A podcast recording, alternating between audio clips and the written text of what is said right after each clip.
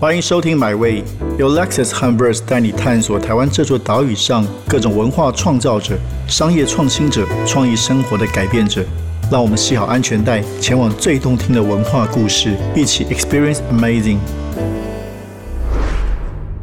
在上集节目中，刘若愚董事长跟我们分享了他决定将幽人神谷的训练方法重新打开，对外传承的心态转变。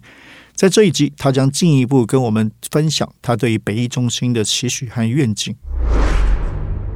那老师觉得，这个从从一个民间文化推动者到一个这个有官方性质的这样一个艺术机构的掌舵者，你自己最需要调试的是哪一方面？其实我那时候呢。呃，唯一担心的就是我很怕吹冷气，我 我没有办法在一个室内，因为在一个室内当中是有冷气的，我就要打开窗户这样子。那呃，这个是因为悠在山上的关系，呃，山上的关系太不同了环境。这个这个东西对我来说，我的我的我的调试的状态，不过基本上这是一个必须要去适应的状况。那不过呢，我觉得应该讲最关键的事情，对于整个整体上来讲，嗯。好在我们我之前做了一些经验的碰撞，嗯，这件事情是对于表演术团体来说，我觉得是最大的不同。那这个，但是呢，这个经验呢，在前面已经碰撞过一两次，这样。第一次就是在我们我们成立前承接表演三十六房的时候，那个时候，呃，我得说，我从山下下山，然后那时候市长是马英九，然后呢，马先生就说。呃，刘老师，请你从下山来，那么来把你们的艺术可以交给山下的民众这样子。然后我们也觉得说，好吧，就效法，就是少林当初那个和尚，他就是嗯下山来，在里面成立了第三十六房，就是接引民众的嘛。嗯，好，就总总之这样这个故事才出现表演三十六房。那么。一开始的时候呢，我自己觉得我是个艺术家，然后我们要教很很怎么样专业的，而且我们办了锦优班的这个学校。但是附近的民众呢，就觉得说，这个地方既然盖在这个地方，它看起来应该也是跟民众有关，他们就希望能够在这个地方也有他们可以在里面活动的空间。那当时在跟文化局商量之后，文化局说：“刘老师没关系，因为这个地方是文化局盖的，我们不是民众的这个民政局的这样子一个民间的活动中心，所以没什么关系。不过呢，还是要跟他们好好相处嘛，哈。那所以呢，那时候我当然会很礼貌的跟他们沟通，但是后来就发现没那么容易，因为他们需要的是具体的空间可以进来做什么。然后后来我就发现这件事情你不得不去面对，因为事实上真的就在你家隔壁。”你在山上可以很很清楚的说，哎，我就是这个山上的这个山寨主哈，我做我的艺术，然后呢，我出国表演做什么？可是不行，三十六房隔壁就已经是邻居了。你你不但必须跟他完全的有一个叫做敦亲睦邻之外，你还得不可以吵到他们，然后你还得要知道怎么样去在适当的时间邀请他们进来这个馆舍。所以那件事情已经打破了我这个所谓这个性格的第一步。第二次呢，就是在呃，我们去了九份，去了金瓜石。金瓜石。然后那时候呢，也是啊，哎，有人说过，哎，刘老师，你们可以来金瓜石，太好了，太好了。然后呢，我们是为了那个上面的那个地质公园，嗯，好，那个好山好，一个很棒的一个表演的场域而去的。可是呢，这时候附近的这些呃。呃，就我们讲的，就是社区的朋友啊，你知道啊，有认识过来了，刘老师，你可以帮我们编一出戏啊。我们这里很多的故事啊，过去的那个九份金瓜石，这个挖金矿的地方，我想我打鼓，我们道义合一，我又不演戏，我心里这样想。就在那边久了之后呢，我在那里住了一整年，然后认识了这些朋友之后，我就发现那些故事真的超级精彩的。因为其是离开了兰陵，我已经没有演过话剧了，这样。然后呢，我就想着想着之后，就说好。帮你们大家演一出戏，然后呢，我就开始跟他们，就是因为这样，必须跟他们做采访，必须要去做填调，必须要去认识地方上的耆老，然后呢，就开始了解这些故事之后，就一五一十的就编了一个黄金乡这个故事。而那个故事呢，在做的时候，我竟然用了一个讲讲我之前完全不可能用的方法，叫做音乐剧，就是在里面唱流行歌曲。也就是 以诱人神鼓的这个模式里面，因为我完全不可能碰到的一种 一种表演方法，可是我超级开心的，就是因为你发现那个九十几岁的齐老，他穿着西装笔挺的坐在下面，身上一整排的勋章。然后呢，他看着这个故事，这下面眼泪掉下来。做完之后，观众全部走了，他坐那不动。就我们说，他说刚刚那个什么歌是这个故事谁做的？我可不可以认识一下？因为之前没有拜访到。然后诶，他来之后我就啊，我是刘若雨，认识他说，他说你唱的太好了，他说我非常的感动，谢谢你们来到金瓜石家。然后我才啊，原来唱这样子歌就可以交到那么好的朋友，这样，所以就发现。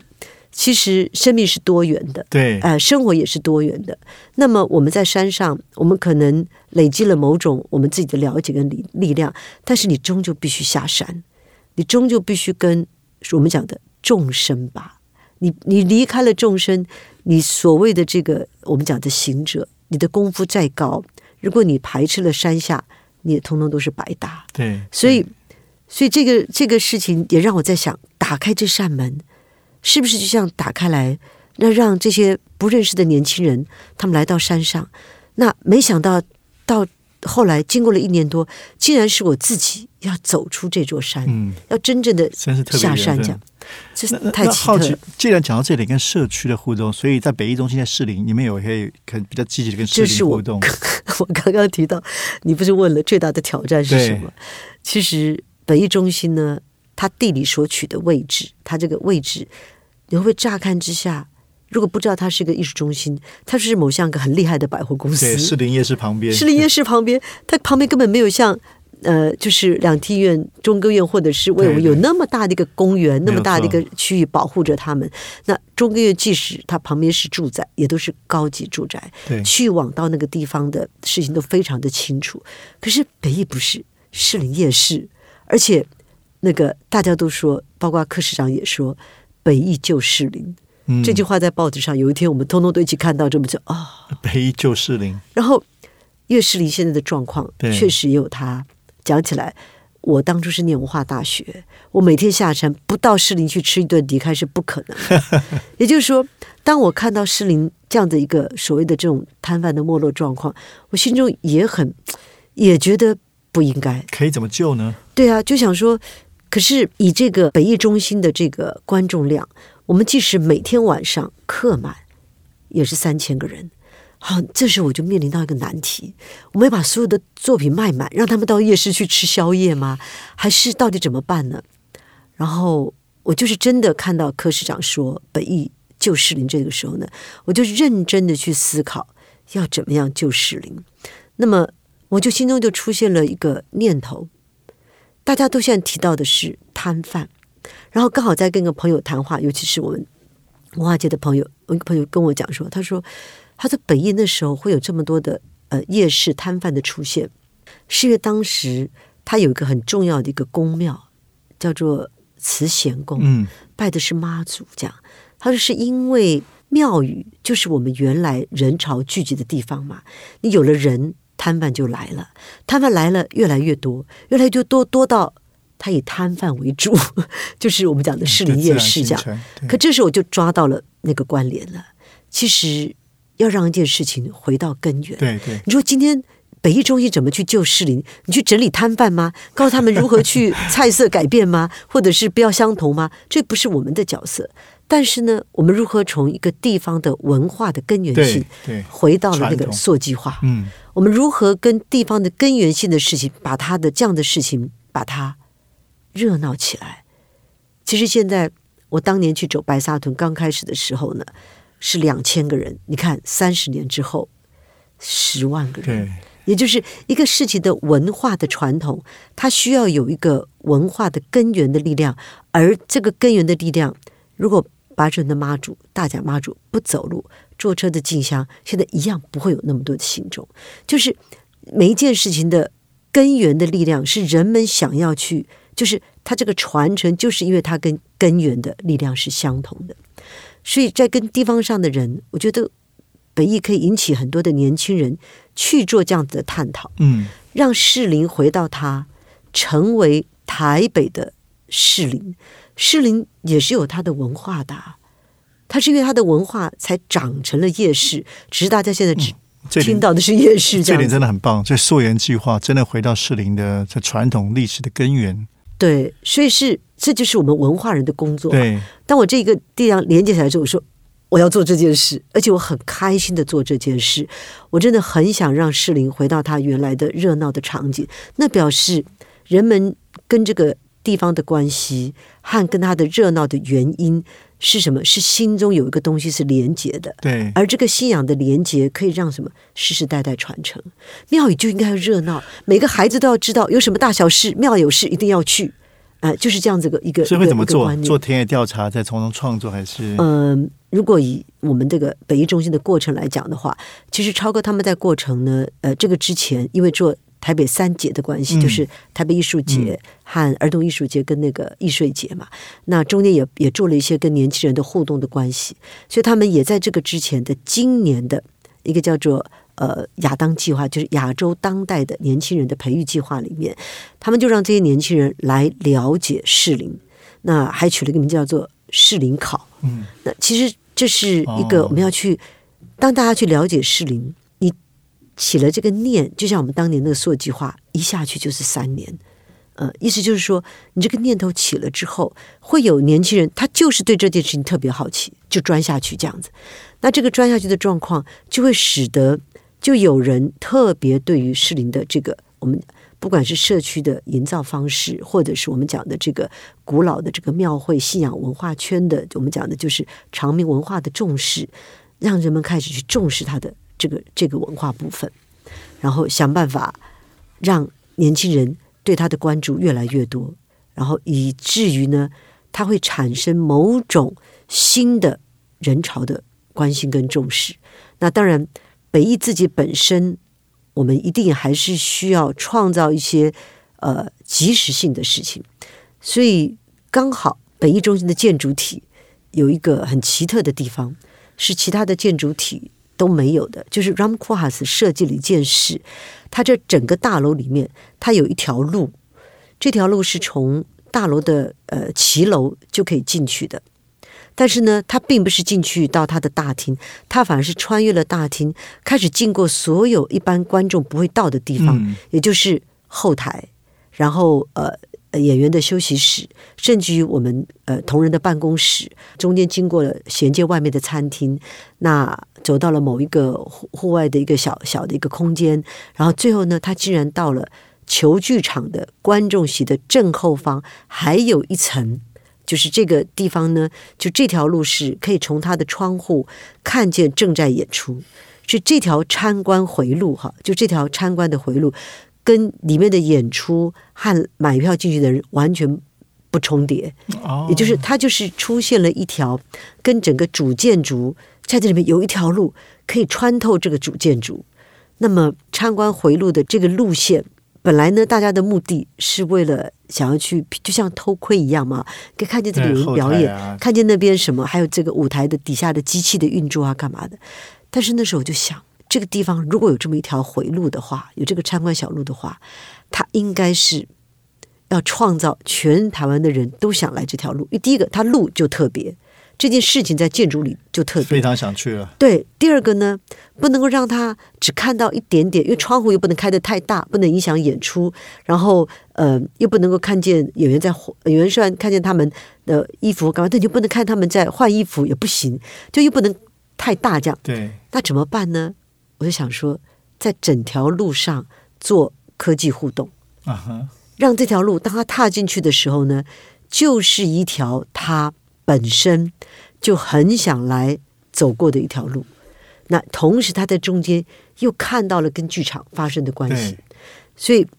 我那时候想到说，这颗球撞到了这个这个，因为那时候我听到呃是郑丽君前文化部长他说他的小孩看到了这个球的时候，他就说啊，就说天上的一个星球撞到那个房子了这样子，然后他说。很有想象力。似乎是一个什么？我们讲的，就真的就是一个外太空的一颗星球，来到了台北市。那么相砍在台北市的这个建筑体上，那么他来干嘛呢？他有什么讯息要告诉人们？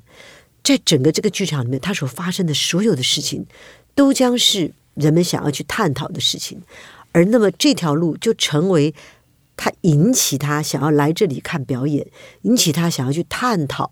人类从宇宙星球而来，我们跟我们人类未来关系的一条互动小路。那我想说，这个小路透过互动，有有科技互动，就可以天马行空嘛。不管是真是假，真的就可以在这个里面创造了另外一个信任。那如果晚上看表演的有三千个人来参观这个小路的，一天下来，搞不好可以有一万人。对对呀、我觉得这样子的人潮流的状态就不同。那另外，我们还有一个空间，就是那个球剧场。既然这个球体它砍在这个地方，那么这个球剧场本身，它就因为我们有三个剧场嘛，哈，一个很一个大剧场，一个比较实验性的空间，蓝盒子和球体的这个观众席的剧场。这个球剧场，它也变成像一个什么？就是像这个太空的这个星球而来，那么里面就是什么？像太空太空座一样，会带你到外太空去这样。所以我们就请了那个 VR 的那个黄新建的那个、啊黄新建对来帮忙做一个什么事儿呢？我就说你可不可以用 VR 的方式让人们眼睛看到这个剧场之后，就带他到外太空去？他就说哦，这个太棒了，这样。后来他来看之后，他说啊，我可不可以做好几个？又发现他的想象力呢，突然间开始打开。因为球剧场它刚好后面是那个包厢，所以整天排练的人或者是正在演出的团体的那个呃排练状况，你其实不会影响他们。就进到了包厢之后，在包厢上面戴起了这个眼罩之后呢，他就开始好像飞升到了球的上面，跑到这个剧场的外面。从这个剧场的外面的这个球上面呢，他就很自由的可以什么，又飞升到了这个剧场里面，看见了大剧场有人在演这个，看见了实验剧场有人在做什么，还看见了大家干嘛，就像一个呃飞行物一样，它可以自由的穿梭在这个这个球体之中里面，那么而且可以看见所有的演出的当下这样子。那么呃，这个是新建设计的。他说：“那我说那刚刚那个这个很棒，可是还可不可以有一个去太空的？”他说：“可以，有三层包厢，我们设计三种不同的电影。”因为它有三个不同的包厢嘛，所以意思就是说，好，今年我们可以设计第二第一个，到之后我们也许有什么三种不同的 A、B、C 三个故事。哦，所以这个建筑本身在这规划下就变成一个精彩的剧场了。在我觉得节目之外的空间就是对，，这个完全都是节目之外的空间，可这些事情是可以帮助救视力的。是是是，呃，所以后来想到这些事情，就心里安心一点，我可以交代一下。一定可以。好，老师，那最后那这个大概会预计什么时候正式开幕？呃，其实正式开幕是要到明年的呃八九月啦，八九月那但是我们会有所试营运，啊，试营运应该从明年一月份就开始了。那一月份里面，就是超哥他设计了，因为这次很早就开始规划好了。前面两个月一二月是叫做呃不收门票的试营运，嗯，那三月呢营运之后一定会有人抱怨呐、一定有什么东西不对啊，对对我们就三月份再做一个重新的调整啊。四五月呢会售票的事情，但是那票就卖的很便宜。呃，其实也欢迎大家来，那但是那时候真的是来了解这个剧场的。那么之后啊，六月再做一次整理，七月份就会开始叫做一个预备开幕，就是软开幕了，不是正式开幕。那八九月就是我们有呃十几档，将近二十档的节目是在开幕季里面这样。所以您预期它会有什么样的对台湾社会会有什么样的？除了刚才说对适龄、旧适龄，除了对培育新一代的表演艺术工作者，您对他最大的期待？呃，其实我觉得，呃，北艺中心以它的建筑体跟它的 location 来讲，它跟我们原来认知的国表一重要的场所是非常不一样的。它需要非常的亲和。对啊，一对，个是亲和亲民，那但是呢，就是因为它空间的创造力，它又可以让年轻人可以在这里面产生，应该是说，就让他们去去发挥吧，即使是做错事情也没有关系。那么意思是说，如何让台湾的年轻人可以有一个场域，可以让他们去真正的去做一些事情，然后呃，可以在这里面成长成长。希望五年、十年，台湾的年轻人真的可以长出好几个可以被国际的人带到国际的这些艺术节里面去的团体。那事实上，我觉得北艺中心的责任和他想要做的事情，就一个目的，让台湾本身就是国际化，人们来这里寻找，然后请他们出国。哦，我好喜欢这个 vision 啊！这国际化就让自己本身就是成为国际想要来的地方，创造更自己的能量。今天非常感谢刘若愚董事长，那也期待这样一个从台湾土地上自己孕育出来的新的梦想可以赶快实现。谢谢老师，好了，谢谢你，谢谢。谢谢。这趟旅程已经到站了，感谢你的收听，也让我们一起期待下趟旅程的风景。别忘记订阅买位。本节目由 Lexus 和 Verse 文化媒体联名出品。